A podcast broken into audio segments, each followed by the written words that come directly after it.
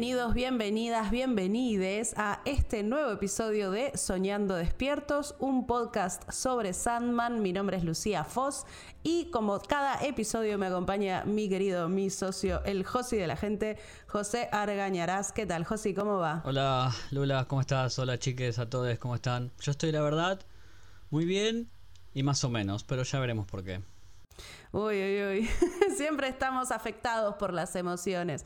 Eh, yo estoy muy bien, muy contenta, me, un poco emocionada de que estamos así como cerrando finalmente esta primera esta primera como etapa de composiciones audiovisuales sobre Sandman, pero no se preocupen, tenemos mucho más soñando despiertos por delante porque hay mucho más Sandman por delante. Pero a vos, ¿qué te pasa? ¿Qué, qué te tiene tan alterado? Este, mm, cuando estamos grabando esto, no está confirmada todavía la segunda temporada de Sandman. Estamos rogando a todos los dioses que existen y existirán que suceda.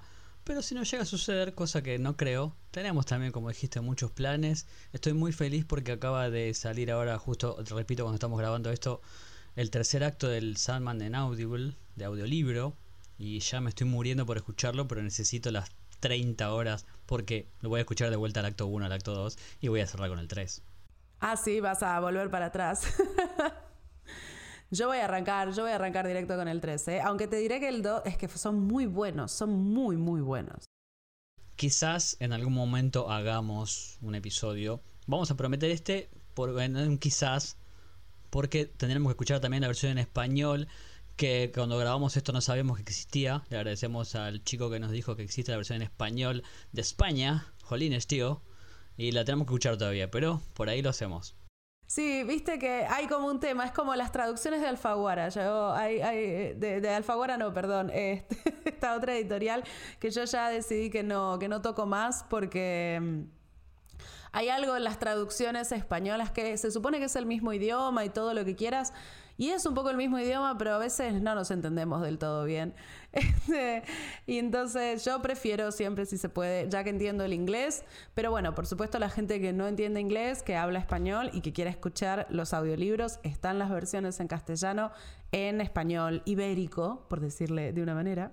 Pero, pero yo prefiero las versiones en inglés y escuché los dos primeros y son hermosas. Tengo unas ganas de escuchar la tercera. Estoy ahí con mi. Tengo un crédito guardado en, en Audible esperando este momento para poder, para poder comprarlo. Todos hicimos lo mismo, nos guardamos ahí el puchito para este tercer acto, que es muy esperado también, o sea que nosotros siempre le decimos que el universo de Sandman es amplísimo, tienen los cómics, los audiolibros, hay un montón chicos, así que esto no termina acá. No, no termina acá, no se preocupen. Después de este episodio vamos a tener un episodio más cerrando esta primera temporada de Soñando Despiertos, en el que vamos a ver si tenemos algunas apariciones estelares. Vamos a charlar de esto un poco más al final del capítulo de hoy y no se preocupen que después seguimos con mucho más Soñando Despiertos. Eh, hoy, Josi, vamos a estar hablando, de todas maneras, de este, este regalito que nos hicieron a mediados de, creo que fue mediados de agosto, principios de septiembre, cuando de repente de la nada, casi un mes después de haber salido la temporada completa, cayó de regalo y de casualidad este capítulo extra, que es un capítulo doble compuesto por dos historias. La primera es eh, Sueño de Mil Gatos y la segunda es Calíope.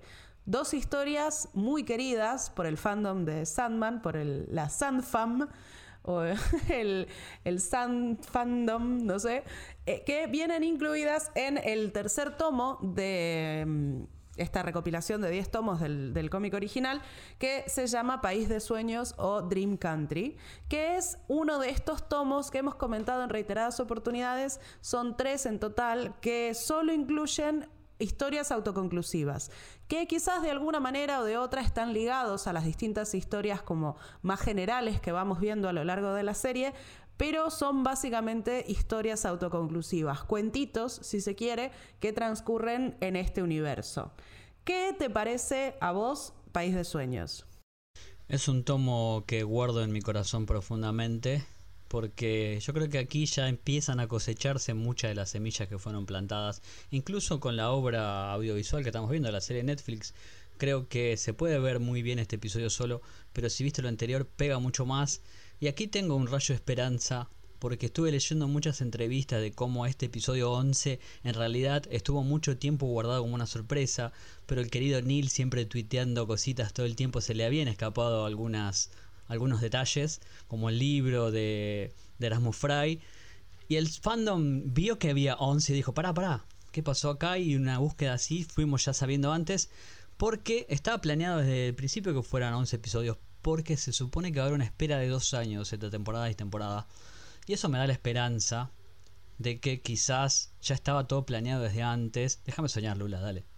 No, no, me causa gracia cada vez que hablamos de esperanza, no puedo dejar de pensar en Sueño en el Infierno. O sea, a mí yo, eh, si, no la perdió en ese momento, no la perdemos nosotros en la segunda temporada. Pero sí, sí, por eso digo que quizás este, este episodio es como la frutilla de una torta exquisita que ha sido la primera temporada. Pero tengo, de verdad, de verdad, creo que va a haber una segunda temporada. Y que este episodio que nos trajo esta historia de los gatos, la verdad que a mí me gusta la historia de los gatos, yo soy más perrero, me gustan mucho más los pichichos.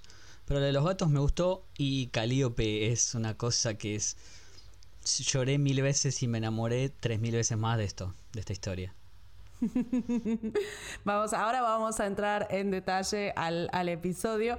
Una cosa que quería comentar también es que una filtración que pasó muy divertida fue que Netflix tiene en su canal de YouTube a dos drag queens que hacen un, un mini web show que se llama Queens Who Like to Watch, o sea, reinas que les gusta mirar en las que básicamente ponen estas dos drag queens a mirar contenidos que salen en Netflix como para promocionar los contenidos de Netflix en YouTube.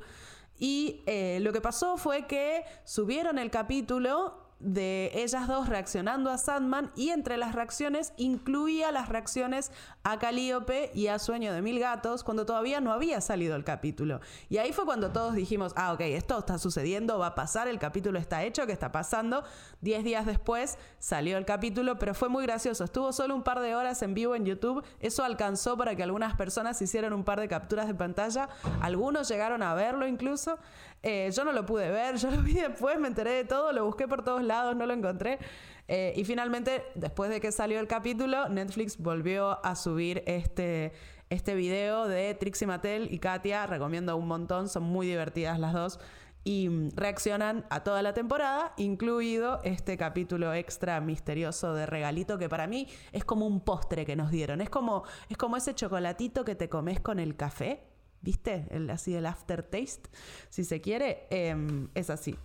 Y antes de también meternos, quería hablar un poquito más de Dream Country, que como les comentábamos, es recopila cuatro historias, si no me equivoco, cuatro historias autoconclusivas. Estas dos, otra que incluye es una que se llama Sueño de una noche de verano, que les sonará la les sonará el nombre, es una de las historias más analizadas, pero más analizadas de Sandman de de lo que he visto como desde artículos, em, artículos académicos hasta notas, notas periodísticas. Es uno de los cuentos de Sandman más, pero más analizados y justamente, bueno, trata de la relación de sueño con Shakespeare, que es algo que ya vimos en la serie, ya se conocieron, así que no estamos spoileando nada.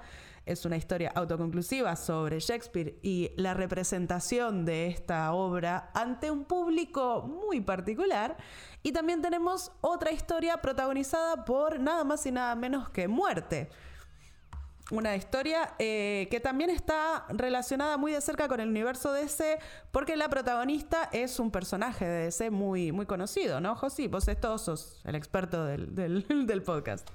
Bueno, muy conocido y discutible es Element Girl, un personaje de la C. Viste que si están Batman y Superman son de la A. Bueno, yo creo que de la C peleando la D también está Element Girl.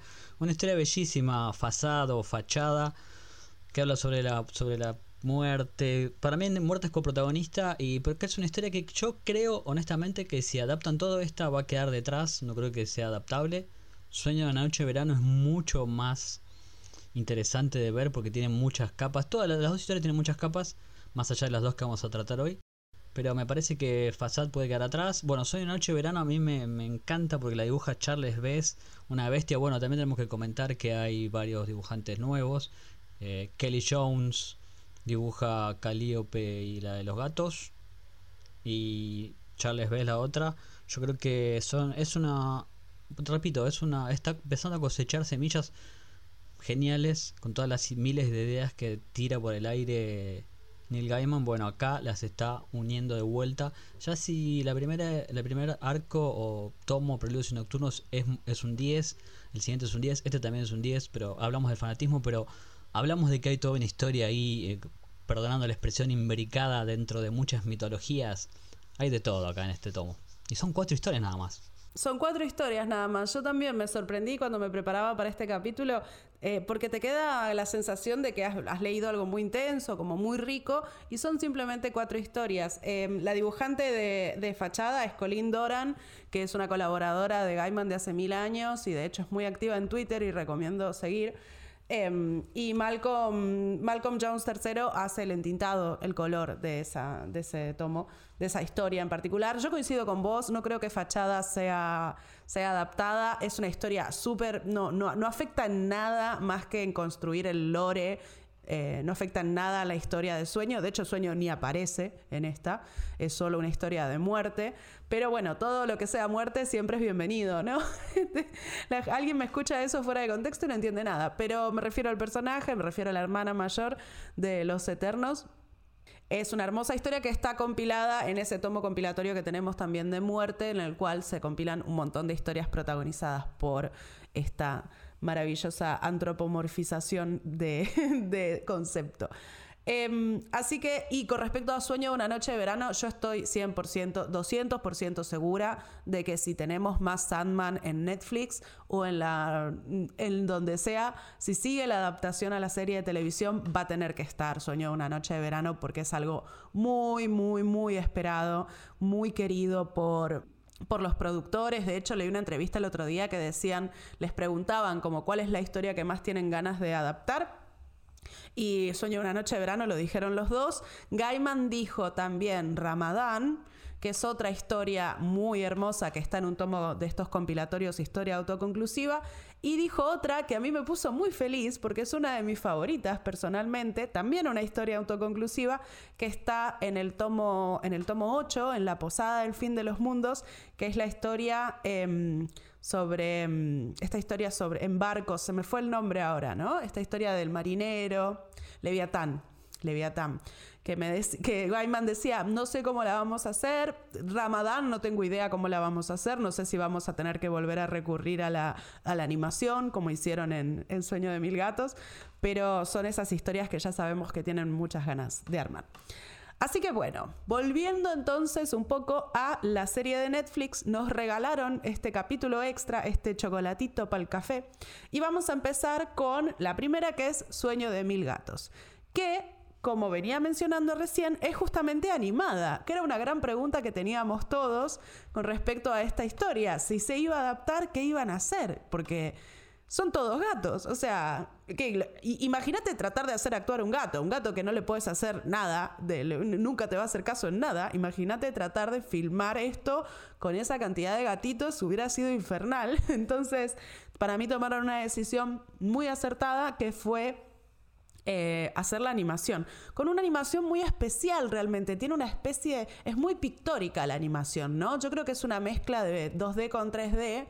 Por lo que mis limitadísimos conocimientos de animación, simplemente como espectadora y como fan del género, em, que bueno, el género, el, medio de la animación, em, era muy, eso, muy pictórica, como muy pintada, muy, muy bella. Y nos cuenta la historia de un gatito, un chiquitito, un kitten, que se escapa una noche de la casa de sus dueños con otro gato, que se ve que es como un vecino o algo así, que lo lleva hasta un cementerio en donde hay un gran cónclave de gatos que se juntan a escuchar una historia, a, escuchar a una gata, una gata muy pituca ella, una gata eh, siamesa, viste que se creen los reyes del mundo, que les va a contar una historia. Y eso es algo también muy gaimaniano, si se quiere. Este concepto de eh, seres o personas o gatos en este caso que se juntan a escuchar cómo uno de ellos narra una historia. Es algo que se repite mucho a lo largo de varias historias de Sandman, ¿viste? Sí, re. Es un recurso muy, muy gaimanesco. Te quiero decir que esta, esta parte fue dirigida por el danés Hisko Holsing que venía, yo lo tenía porque había hecho una parte de animada de la vida de Kurt Cobain, Montage of Heck, muy linda que vos decís mezcla esto. En realidad los gatitos y las personas están en 3D y los fondos son dibujados en 2D, como dijiste vos, le da una, una calidad muy especial, una especie de rotoscopía, ¿viste? Parece una mezcla de eso, que también la viene también de trabajar en la serie Undone de Amazon Prime, que la verdad que no la vi todavía, la tengo ahí en pendientes porque también soy muy fan de Rosa Salazar.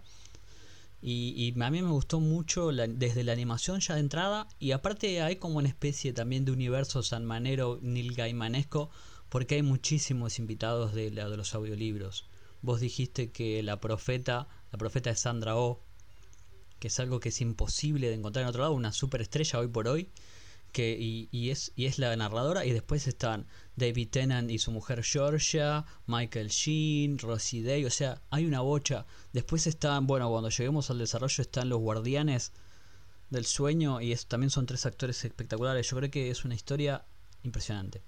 Y dice dos líneas aparte. Es buenísimo cómo Gaiman logró de alguna manera em, involucrar, es casi como un easter egg para los, para los fanboys o las fangirls como nosotros, que ya sabemos quiénes son estos actores que han estado involucrados quizás en otros proyectos de Gaiman también. Por ejemplo, Michael Sheen y David Tennant son los protagonistas de la adaptación de Amazon Prime de Good ¿no? Y por supuesto, Tennant también es, eh, actor de Doctor Who y Gaiman también escribió para Doctor Who, como ya sabemos. Vamos a seguir hablando de Doctor Who. Hoy está contento José con eso, porque tendremos más Doctor Who en el episodio. Pero mm, sí, se nota que aprovecharon el medio de la animación y Gaiman como que abrió un poquito la puerta al elenco de eh, los audiolibros y les dijo, ¿quieren participar eh, de la serie de Netflix diciendo 3, 4, 5, 10 líneas? Incluso hasta, hasta quien hace de sueño en, en el audiolibro está también presente en la, mm, en la acá es el es el ay se me fue el nombre ahora no puedo creer qué mal que estoy quedando profeta eh, el profeta el profeta mismo pero se me fue el nombre del, del actor me sale Ian McEwan pero no es Ian McEwan James McAvoy James McAvoy, ahí está, gracias, gracias, gracias. James McAvoy, otro X-Men presente también. Em, James McAvoy no ha hecho de sueño en esta adaptación, sino que ha hecho de el profeta, ese ser humano que habla con los otros seres humanos. Este, incluso el mismo Gaiman hace un papel de voz que no sé vos, vos lo reconociste. Yo ah, dijo una palabra y yo dije, este Gaiman. Vos me imagino que también. Sí, lo retengo porque dijimos que estuvimos escuchando los audiolibros de Sandman mucho tiempo. También estoy metiéndome con los libros, ahora está escuchando Objetos Frágiles, que también los narra él con ese acento tan característico británico. Pero sí, es recontra reconocible. Sí, sí, lo, resaqué de uno. Hace, y sí, obvio. Hace de, del cuervo, esta, esta especie de cuervo calavera que se encuentra la gata. Porque vamos a meternos un poquito en la historia. Esta, esta gata, esta siamesa, junta a todos estos gatos para contarles su historia.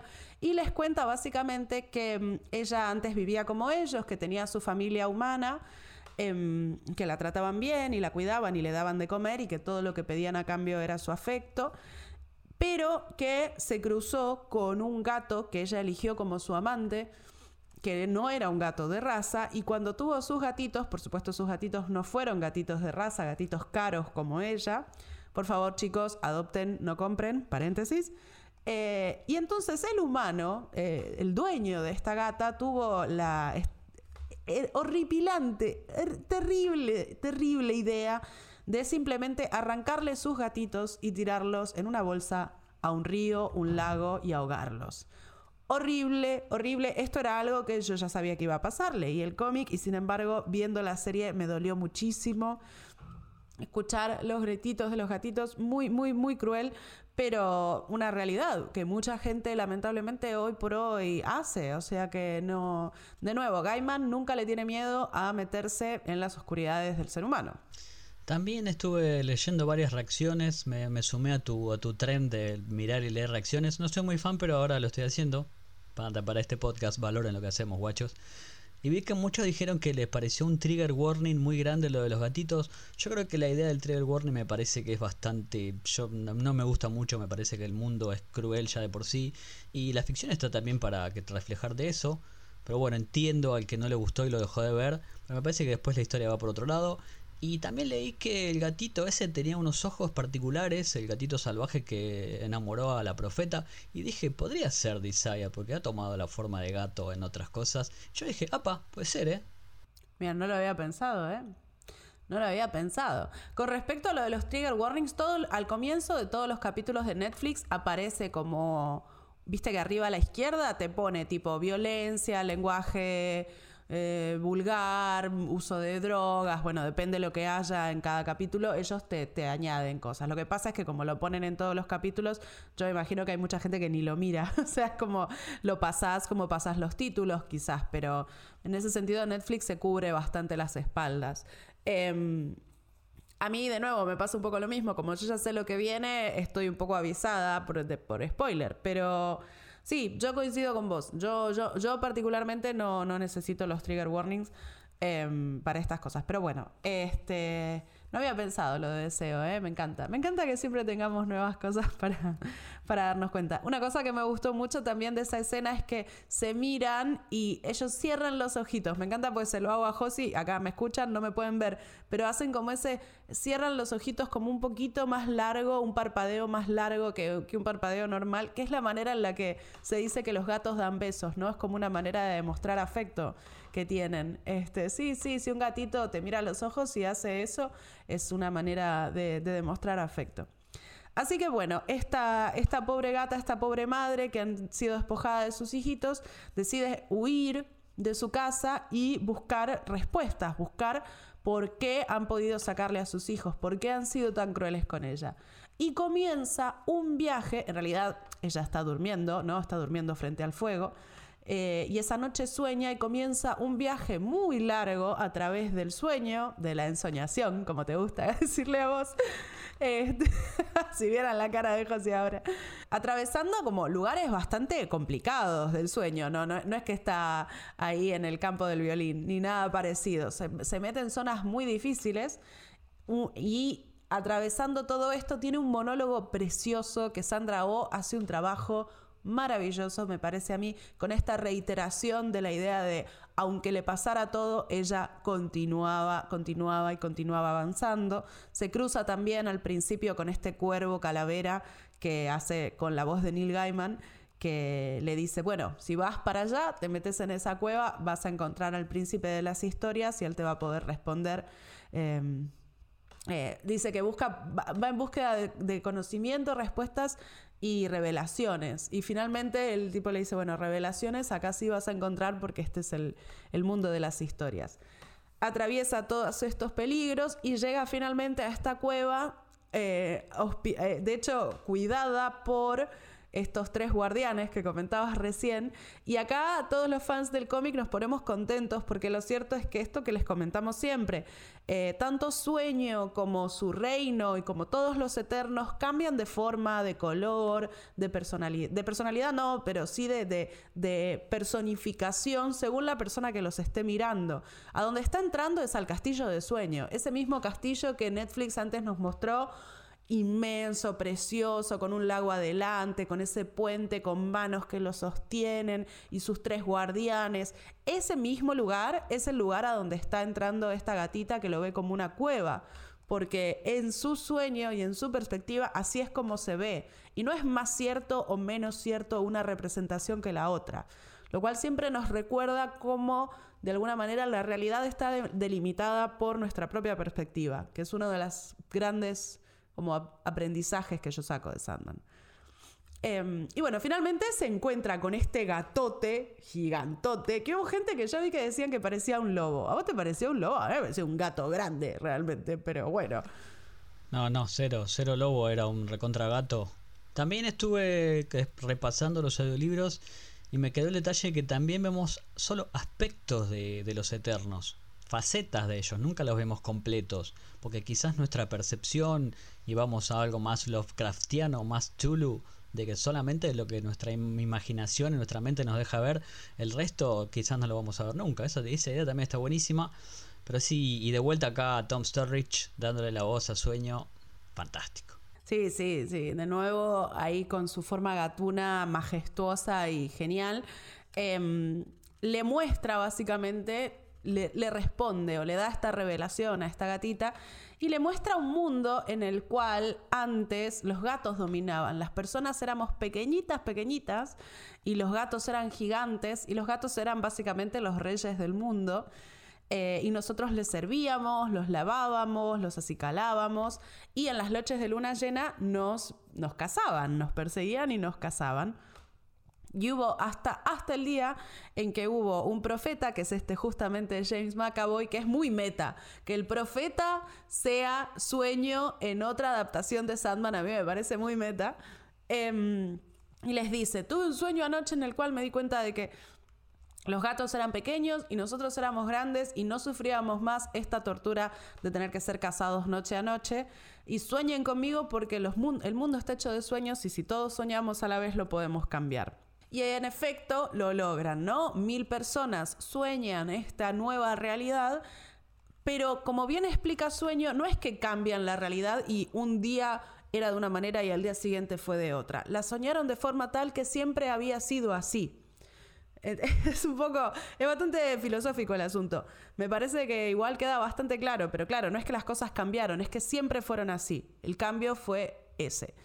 Eh, entonces sueño le muestra esto y la gatita se despierta y con esta revelación decide escaparse de su casa y empezar a predicar por el mundo entero, llevando esta historia, su historia, al resto de los gatos del mundo, para que todos a la vez puedan soñar y quizás eh, volver a reinar sobre los humanos y volver a esa realidad en la cual ellos nos dominan. Em, tiene un final maravilloso con este gatito volviendo a su casa y soñando y como muerde y de alguna manera repite el plano exacto de esta escena en la cual le estaban cazando gente y da un poquito de miedo, fue como, uy, uy, uy, uy, uy, porque el gatito cree, el gatito le cree. Y también es importante decir que su vecino le dice, bueno, mira, yo la verdad es que me sorprendería mucho que alguien lograse convencer a mil gatos de que hicieran algo, sobre todo al mismo tiempo, lo cual nos da un poco de esperanza como raza humana, porque una cosa que también vi en Twitter es que cuando salió este capítulo vi una cantidad espeluznante de gente tuiteando fotos de sus gatos mirando la serie, mirando ese capítulo con una compenetración y una, un interés, boludo, un interés. Que uno decía, eh, el fin del mundo está cerca estamos mucho más cerca de que mil gatos puedan soñar esto. No estaría estando bueno. Sí, dice que tengo varias observaciones. Ni profeta, ni Dios, ni rey haría que, que ni siquiera 10 gatos hagan lo mismo al mismo tiempo. Me parece una, una frase genial. Igual creo que también es síntoma de época esto que la gente ahora tiene sus gatijos y sus perrijos mirando la tele. Pero bueno, eso es una, discusión para, para otro ámbito. Creo que nos faltó decir que los gatos, la verdad que son gatos. O sea, en la animación está todo animado. ¿ves? Y los gatitos hablan telepáticamente porque no mueve. Esto no es Disney que acá el gatito mueve la boca y te dice, epa, ¿qué pasó? No, el gato habla telepáticamente, se mueve como gato. O sea, es algo que está prácticamente calcado del cómic en espíritu, porque los dibujos son bastante diferentes, pero creo que el espíritu está captado perfecto. Los humanos, bueno, los humanos están también este, están dibujados de una forma perfecta. Yo creo que es una historia genial desde todo punto de vista. Yo nunca me esperé que. Eh, soñaba que fuera algo animado, porque como dijiste, hay un montón de historias. Yo creo que Ramadán animado así sería una cosa de locos. Pero también pienso en la de, la de los cementerios, pienso en la de la ciudad, pienso en Press y digo, wow, estas son así para ser animadas, pero bueno, eso ya es soñar más allá de lo que nos permite este, este Soñando Despiertos, pero creo que Sueño un millón de gatos es la primera parte de algo brillante. Hermoso. Es verdad, lo de que no hablan, que no, que no mueven la boca, sino que se comunican telepáticamente, es verdad, me encanta, me encanta. Excelente decisión. Y los humanos, viste que prácticamente casi que ni se los ve, no se les ve mucho las caras, se les ven más los pies. No se trata de ellos, no se trata de nosotros esta historia. Se trata de los gatos, que son, la verdad, unos animales que van a atravesar mucho la serie. Eh, después vamos a conocer Pequeño spoiler, nada grave, pero vamos a conocer dioses en Sandman y entre ellos vamos a conocer a Bast, que yo tengo de hecho una figurita ahí y cada tanto le pido así algún favor para mi gata porque en el universo de Gaiman, si uno cree en un dios, ese dios todavía vive. Yo cada tanto le tiro un poquito de poder a Bast, que es la diosa egipcia de los gatos, y va a ser un personaje bastante relevante en próximas historias. Este, porque es justamente la diosa de los gatos. Ahí hay una afinidad. Yo creo que creo que, Gaiman es gatero, ¿eh? Yo creo que es gatero. Bueno, no suena muy bien en Argentina ese término, pero le gustan los gatitos. No, pero estamos en eh, estamos en contexto, estamos en contexto, por favor. ah, bueno, no si, él, si lo quiere Así. allá él, viste, todo bien. Bien por usted, señor Gaiman. Em, bueno, eso fue la primera mitad, Sueño de Mil Gatos, esta animación preciosa. Y en la segunda mitad de este capítulo extra nos regalaron una historia que en realidad es autoconclusiva, pero es importante porque la protagonista es una persona muy importante en la vida de nuestro protagonista, en la vida de Sueño. Que en realidad la protagonista es como una coprotagonista. El protagonista de esta historia de Calíope es em, Richard Maddock, que para mí es una especie de comentario de Gaiman, em, un comentario ácido y mordaz sobre la profesión de ser escritor de alguna manera. Gaiman, de hecho, si vos ves su bio en Twitter, dice algo así como, eventualmente creceré y tendré que tener un trabajo de verdad, hasta entonces voy a seguir inventando cosas y escribiéndolas. Como, y, lo dice en inglés como making things up, como realmente... eh, como inventándome, como casi mintiendo cosas, ¿no? Y este es otro tema que hemos tratado antes. ¿Cuál es la diferencia entre una historia y una mentira? porque algo no sucedió es realmente que, que no es real. Y eso es algo que me parece que es un tema que atraviesa mucho a Sandman. Y en este particular es como una carta de... No diría de odio ni de amor. Me parece una declaración sobre el- oficio del autor, que es escribir. Y no son muy buenas las opiniones que tiene, me parece, si vemos a través del cristal de Richard Maddock. Sí, que es Arthur Darville, que los Jubians seguramente estarán aplaudiendo. Quiero que me cuentes un poco qué hacía. Sí, ¡Rory! ¿quién es Rory? Rory. Rory es eh, un- uno de los mejores personajes de Doctor Who. Es un personaje que está ligado a el, es un acompañante de Doctor Who, ¿no? Del Doctor. Eh, y es uno de los personajes. ¿De cuál? De eso, a eso iba. Es del 11, de Matt Smith. El que está ahora seguro que lo estás viendo ahí en- en, eh, montado en un dragón en algún lado. Em, sí, sí, es uno de los acompañantes del doctor. Es el marido, la pareja de Amy Pond, que es em, esta chica. Ay, ¿cómo se me fue el nombre? Hoy estoy con los nombres, ¿eh? Esta actriz, la colorada, que está en la remake de Shumanji, que es Nebula en el MCU. Sí, ya se nos va a venir. Sabes quién Sí. estoy diciendo. Perdón, perdón. Yo sé que odias cuando hago estas cosas, perdón. Em, es poco, poco profesional de mi parte, lo siento. Pero se me fue ahora, lo tenía ahí y, y se me fue. Em, bueno, ellos dos son acompañantes del doctor número 11, el onceavo doctor, el doctor de Matt Smith. Y es un personaje muy querido por el fandom Jubian porque es realmente un amor, no sé cómo decirlo más que es, es un tierno, es, un, es una buena persona, hace una serie de sacrificios a lo largo de su vida, su existencia, muy duros por amor. eh, vos realmente querés que le vaya bien en la vida en todo, ¿viste? Es como esa gente que te conmueve y que decís, no, yo, este pibe se merece la luna, las estrellas, la felicidad absoluta. Em, y acá el mismo actor logra hacer un personaje desagradable. Es poco realmente. No sé qué te pareció a vos el laburo que hizo, pero este Maddock me cae, pero mucho peor que el Maddock del cómic. Y mirá que el Maddock del cómic tampoco es un tipo simpático, ¿eh? A mí, eh, la. Y me parece que tiene. Que es crédito un poco del guion y un poco más que nada del actor. De realmente me parece un ser asqueroso y despreciable. No sé qué te pareció a vos. Sí, yo te decía eso porque todo lo que había leído sobre Arthur Darville era que es un actor buenísimo, pero todo el mundo dice que la rompió mal en Doctor Who haciendo bueno, y acá es un ser, sí, recontra despreciable. También este, esto que decís de la reflexión que hace Gaiman sobre el oficio de escribir es genial. Porque una, cuando está dando una charla le dice una chica, dice yo quiero ser escritor y dice no, no, ah, no hagas esto, dedícate a algo que real, Dedicate a otra cosa. Dedicate a otra cosa. Y uno que a veces intenta escribir alguna una página y dice, che, pero este me está tirando para, para abajo.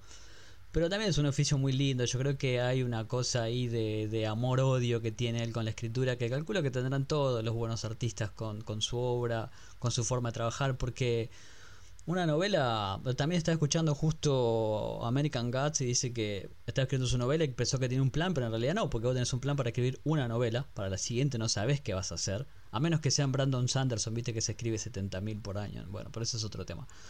Pero me parece también que es una gran historia sobre el arte de escribir y que tome a una de las musas que la ponga en esta historia a mí me pareció un toque de genialidad cuando la leí y mucho más cuando la vi acá. Em, Karen Gillian se llama Amy Pond, perdón.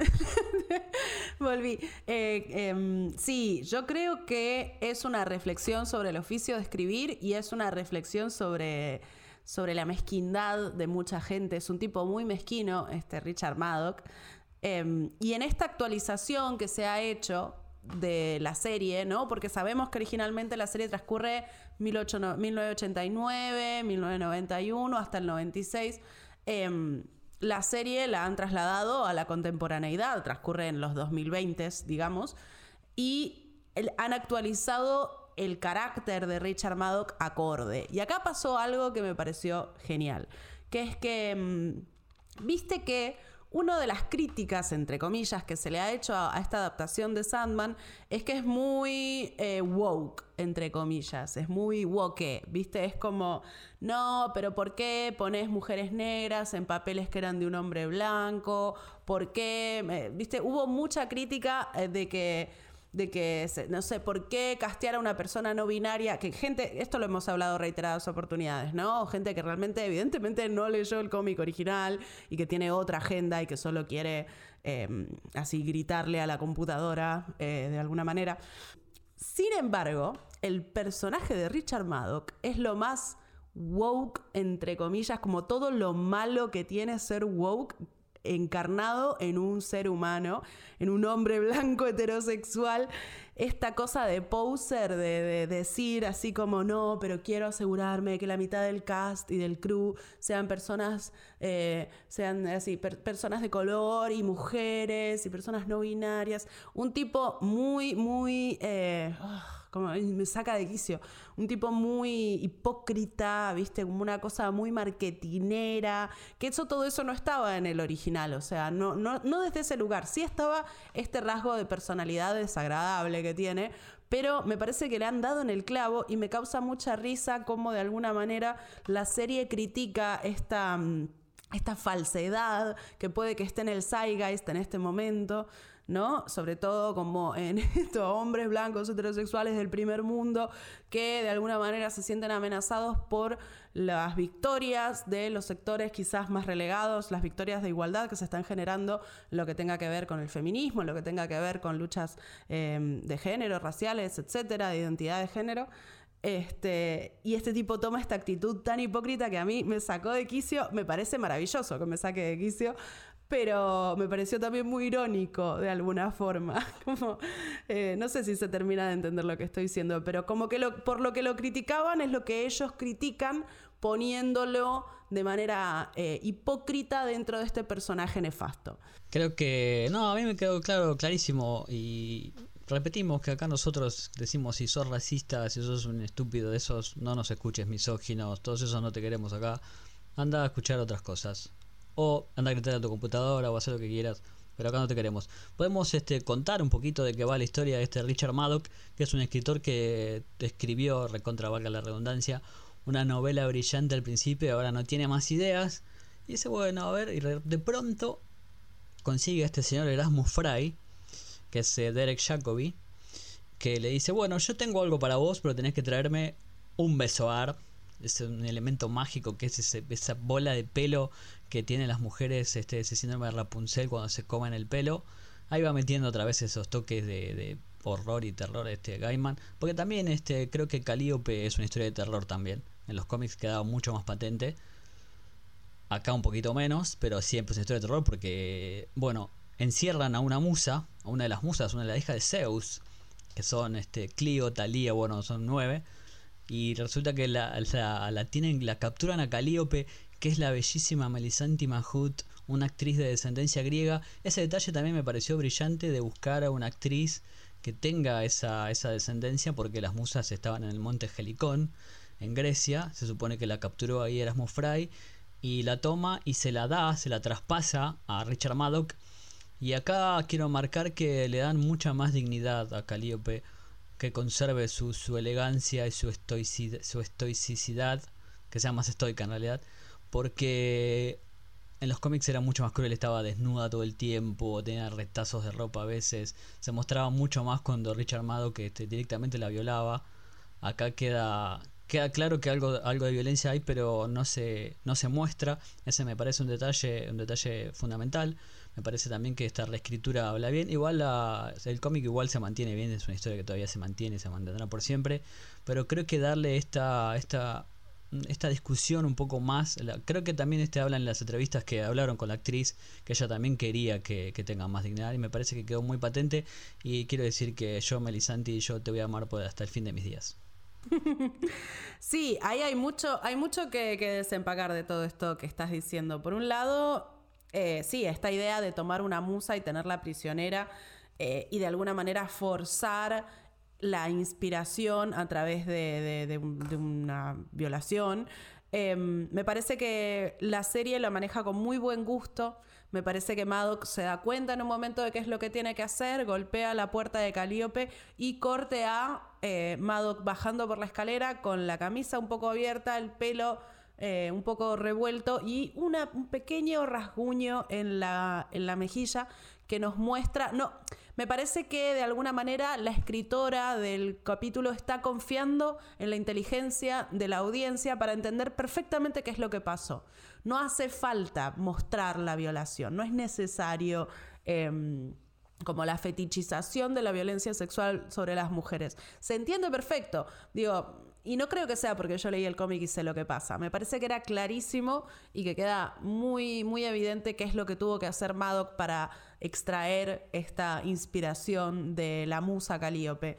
Em, paréntesis, quisiera que hablemos un minutito acerca de la maravillosa historia de la escritora de estos dos capítulos, tanto del sueño de mil gatos como de Calíope. Ella se llama Catherine Smith McMullen, McMullen Em, tengo entendido que es eh, no, tasmaniana, es de Tasmania. Y Gaiman contó una hermosa historia de cómo fue que la conoció, que la conoció en una convención de cómics en el 1998 en Tasmania y ella tenía nueve años y era fan de Sandman. Y Gaiman decía, nunca conocí a un, nunca había conocido a un fan de Sandman de nueve años antes de conocerla a ella. Y me parece hermosísimo cómo ella ha pasado de justamente ser esta, esta especial fan de Sandman con nada más que nueve añitos a ser la escritora de este capítulo, José. O sea, el sueño del pibe, pero literal, el sueño del pibe. A mí sí, eh, me emocionó mucho eso. La verdad que es ver cómo se puede, viste que también es una de las cosas que nos tiene que dejar Sandman es que los sueños también se pueden realizar. Pasa que hay que laburar, chicos, hay que laburar para los sueños. Pero me pareció una historia maravillosa. Aparte la fotito de ella con nueve años abrazando a Neil, siempre de negro, Neil, obvio. me da una ternura y después sentir este que, que la mina laburó para ser escritora, guionista y ahora hizo estas dos maravillas que para mí es fundamental en este ayornamiento de la historia de llevarla a este, este 2020, 2022, 2021 me parece que es fundamental y creo que tiene un gran mérito y es una historia bellísima también. Bellísima, bellísima, bellísima la historia y me alegra muchísimo por ella. Creo que toda, ya hemos dicho esto, pero mucho del, del equipo que está detrás de la adaptación de Netflix son fans del cómic desde toda la vida y esa gente ha logrado crecer y ha logrado tener puestos de trabajo importantes, ya sean técnicos, productores, ejecutivos, guionistas y, se ha como armado esta gran familia de trabajo para llevar adelante un sueño colectivo. Em, de hecho, salieron un par de notas acerca de los del hashtag de Sandman 800 o Sandman 800, que parece que hubo 800 técnicos involucrados en la filmación de la serie. 800 personas técnicas, tipo técnicos, gaffers, ¿entendés? Microfonistas, asistentes de dirección, de producción, de sonido, de fotografía, o sea, una cantidad de gente. Eh, gracias por todo su trabajo desde acá, desde nuestro humilde rincón en la internet. Gracias a todos los técnicos que hicieron posible que se vea tan hermosa la serie. Em, y gracias en particular a Catherine Smith McMullen, que bueno, ha hecho un trabajo hermoso en esta adaptación de estos dos guiones. Pero bueno, volviendo un poquito a Calliope y Richard Maddock, em, el tiempo pasa. ¿Qué pasa? Calliope está presa, está atrapada. Conocemos a otro personaje que ha estado atrapado muchos años, nada más y nada menos que nuestro protagonista.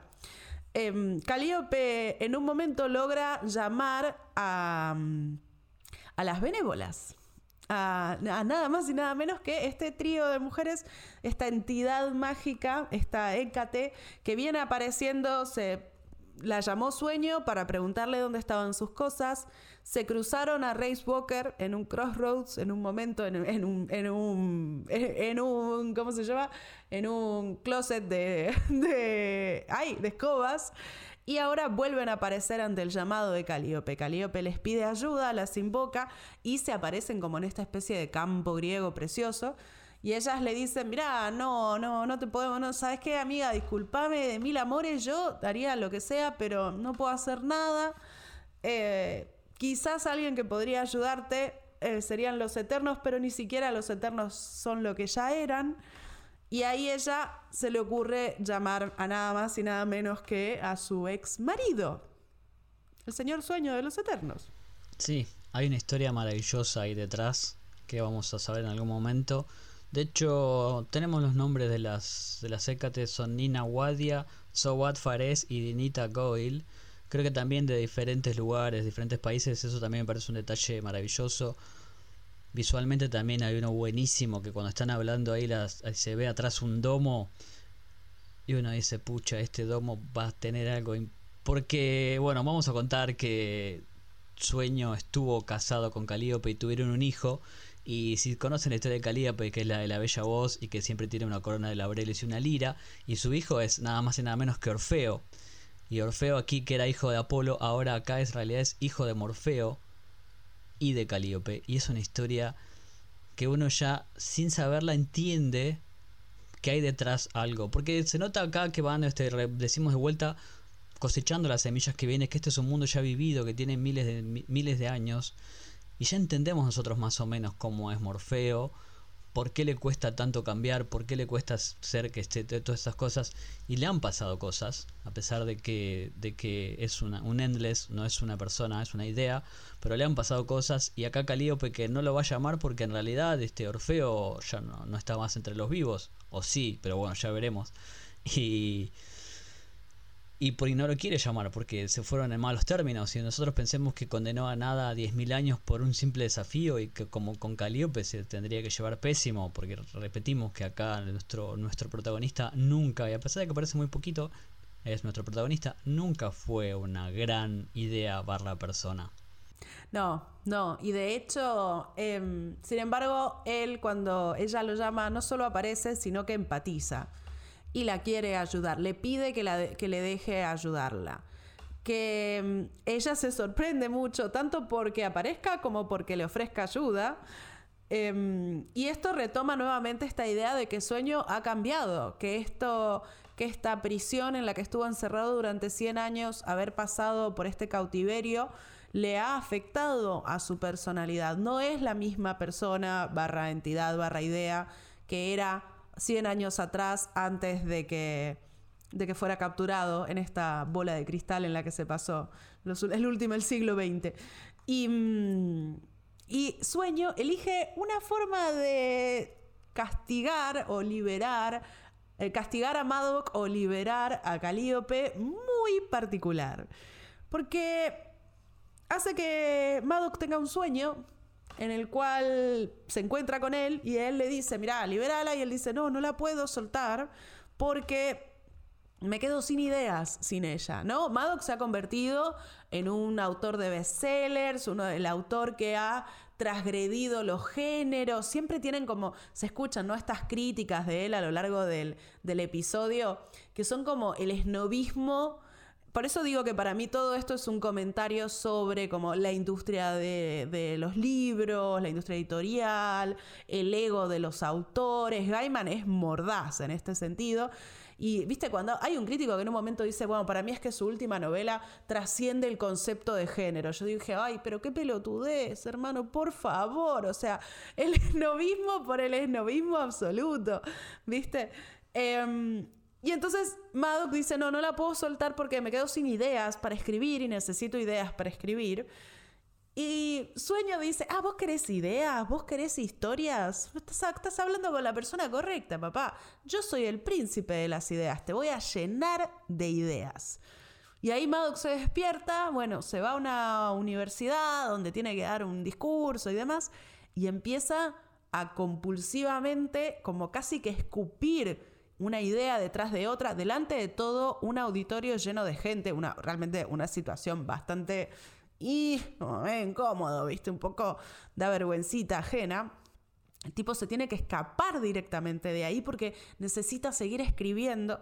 Y un personaje que habíamos visto al principio, esta chica que estudiaba medicina, que le había conseguido el besoar originalmente, eh, lo encuentra en una escalera y el tipo se puso a escribir se cortó los dedos y empezó a escribir en las paredes con sangre. O sea, ya nivel psycho, como, ok, la está pasando mal, un mambo importante, ¿no?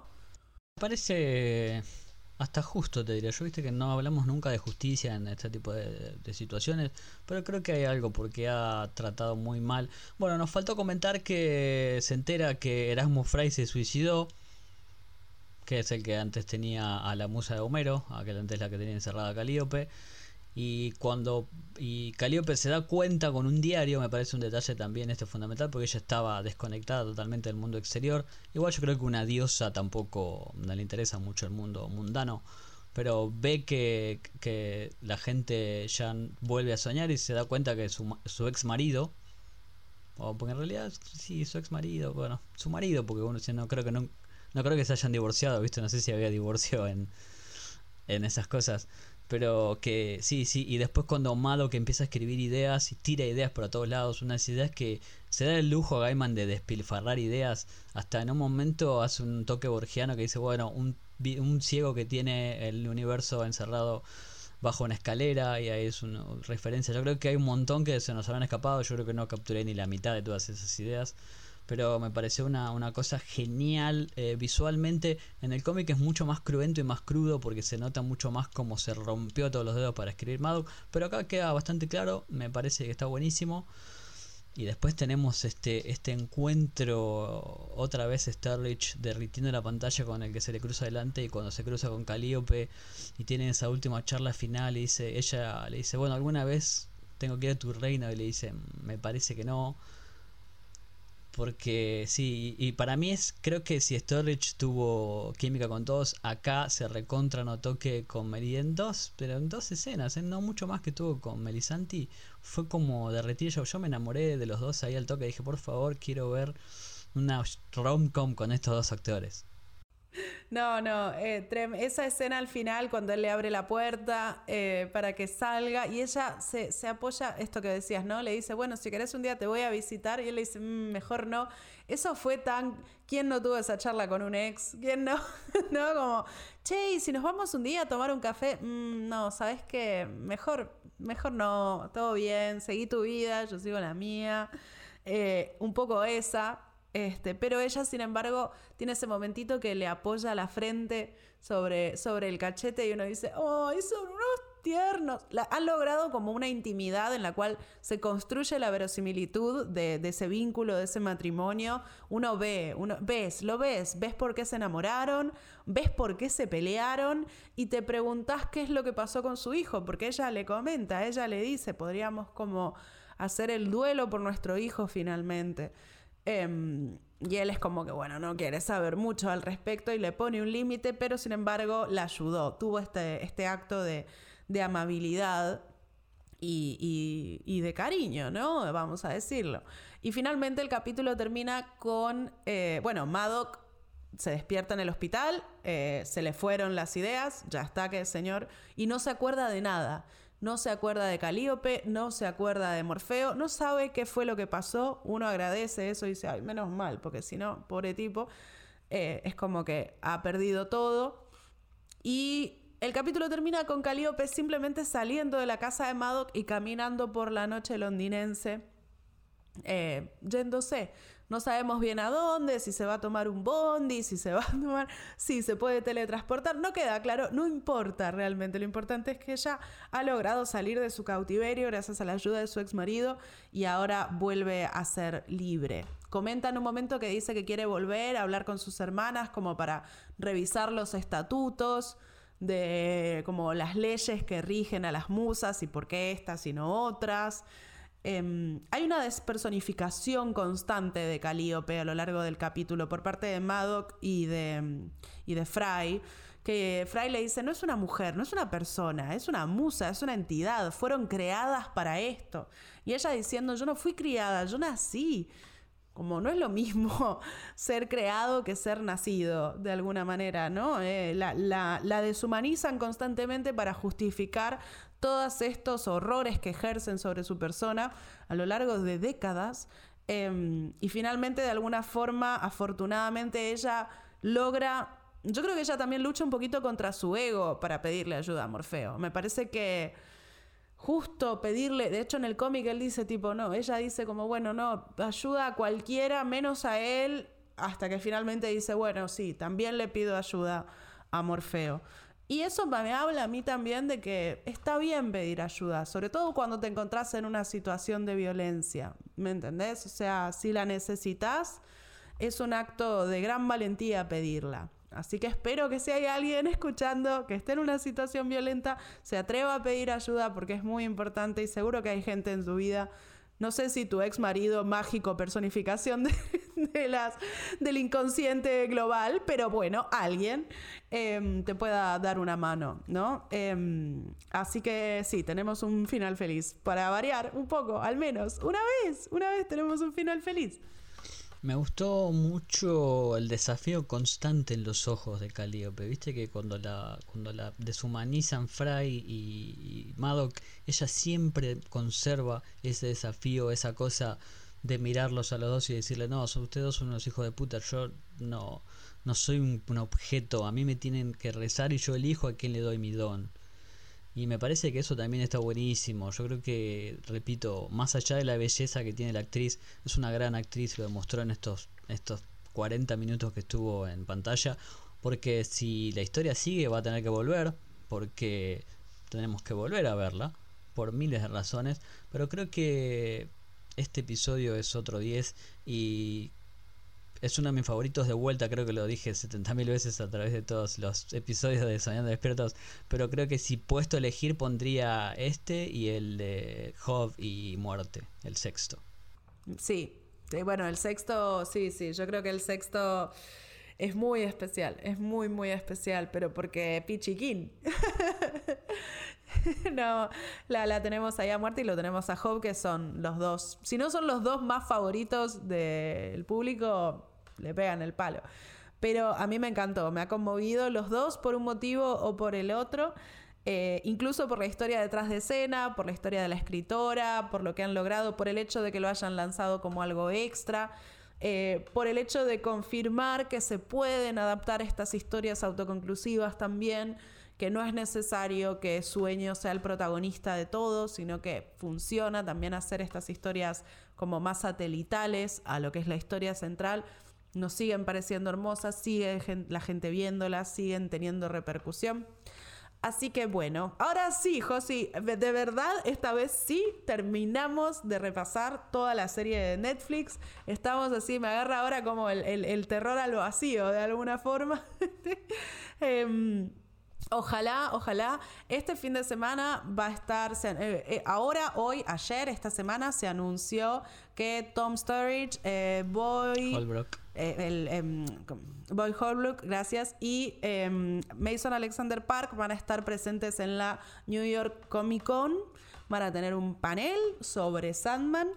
Ya pasó To Doom, no tuvimos noticias de, Sandman Season 2 en To Doom, pero por lo que dijo Gaiman, no, no esperaba que hubieran, porque probablemente se filmó en junio, julio, y eh, son sobre cosas que van a salir el año que viene. Y el año que viene ya de por sí, igual Sandman 2 no iba a salir porque requiere mucho trabajo de preproducción, de producción y de postproducción con lo cual si la confirman con suerte la tendremos en el 24. Así que tampoco fue así como una decepción absoluta. Vamos a ver qué pasa en la Comic Con de Nueva York, a ver si, si esta gente tiene algún datito extra para confirmar. Yo creo que todo el cast está con tantas ganas de que siga como nosotros. Incluso el mismísimo Neil Gaiman que vive tirando que por favor miren todos la serie. También si estás escuchando ya este podcast hasta este episodio y hasta este minuto, seguramente has visto toda la serie, pero si podés mirarla de vuelta y si no dejarla de fondo ahí que siga para sumar numeritos, porque viste cómo son los algoritmos de Netflix que nunca se sabe para dónde van. Pero sí, sí, cerrando esta historia yo creo que nos queda ahora este salto de fe a lo Indiana Jones, este leap of faith. Hay mucho más allá, chicos, de la historia de Netflix, hay mucho más. Y Soñando Despiertos no va a terminar acá, pero cerrando con este episodio bonus yo creo que es no sé, hay, tanto para decir, ya dijimos tantas cosas y nos quedaron tantas en el tintero de toda la serie. Creo que vamos a pedir ahora que nos ayuden de otro lado porque vamos a necesitar más ayuda. En efecto, acá tenemos el anuncio misterioso de la noche. Em, queremos que ustedes participen en el próximo capítulo de Soñando Despiertos, en el cual estamos cerrando esta primera temporada.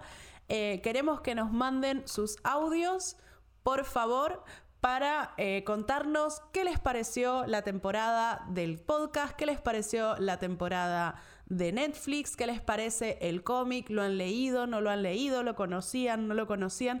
Queremos abrir un poco el micrófono a la comunidad que está del otro lado escuchándonos, que nos han ido dejando mensajes muy hermosos durante toda la temporada.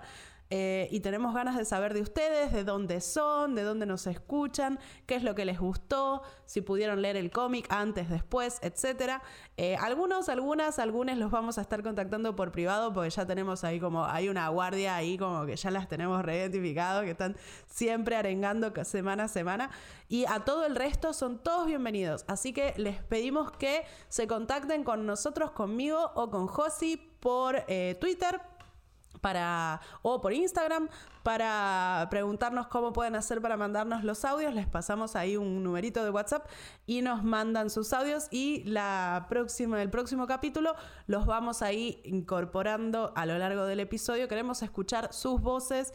De nuevo, abrir el micrófono, pluralidad este y mm, vamos así cerrar un poco la temporada con, con todos juntos. Sí, ya sabemos que como editor sufro y tal vez nos lleve un poco más de tiempo, sabrán ustedes disculpar que hay una vida detrás también, pero sí queremos que nos digan porque de verdad este nos han inundado las redes con buena onda. La que nos, nos está llevando a lugares que yo no pensé. Yo dije, bueno, esto vamos a charlar esto nosotros dos como locos miles de horas. Y yo con eso ya estaba contento. Pero la verdad que fue una, una cosa que a mí me, me llenó el alma, chicos. Gracias.